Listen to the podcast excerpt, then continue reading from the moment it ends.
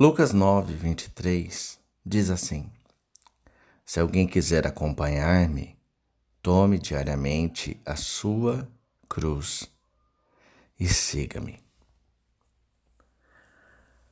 Sabe, a frase tome a sua cruz, ela não se deu muito bem através das gerações. Veja só, Peça uma definição e você vai ouvir respostas como minha cruz é o meu trabalho ou meu chefe mal-humorado.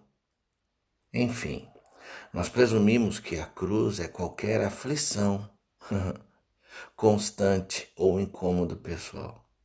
Veja só.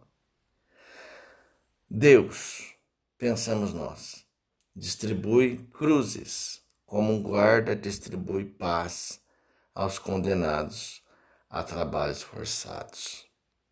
Ninguém quer receber aquilo. Todo mundo recebe a sua. Todo mundo tem uma cruz para carregar.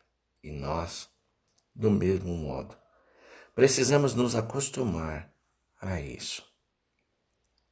Mas vamos falar sério sobre isso.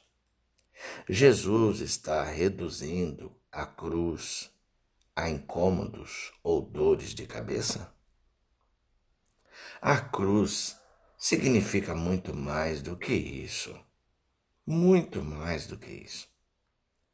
A cruz ela é a ferramenta de Deus para a redenção, instrumento de salvação, prova de seu amor pelas pessoas. Tomar a cruz, portanto, é carregar o fardo de Cristo pelas pessoas do mundo. Isso mesmo. Ainda que as nossas cruzes sejam similares, nenhuma delas é idêntica.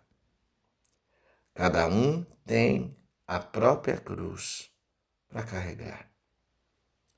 Uma tarefa projetada exclusivamente por Deus.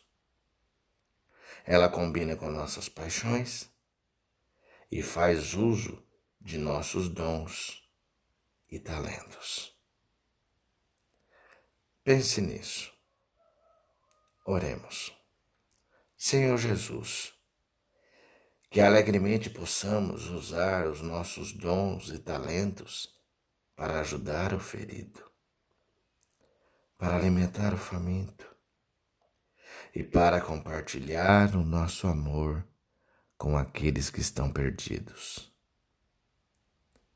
Que com disposição possamos encontrar o nosso chamado em Ti e assim cumprirmos a tarefa que pelo Senhor foi planejada a cada um de nós, em nome de Jesus.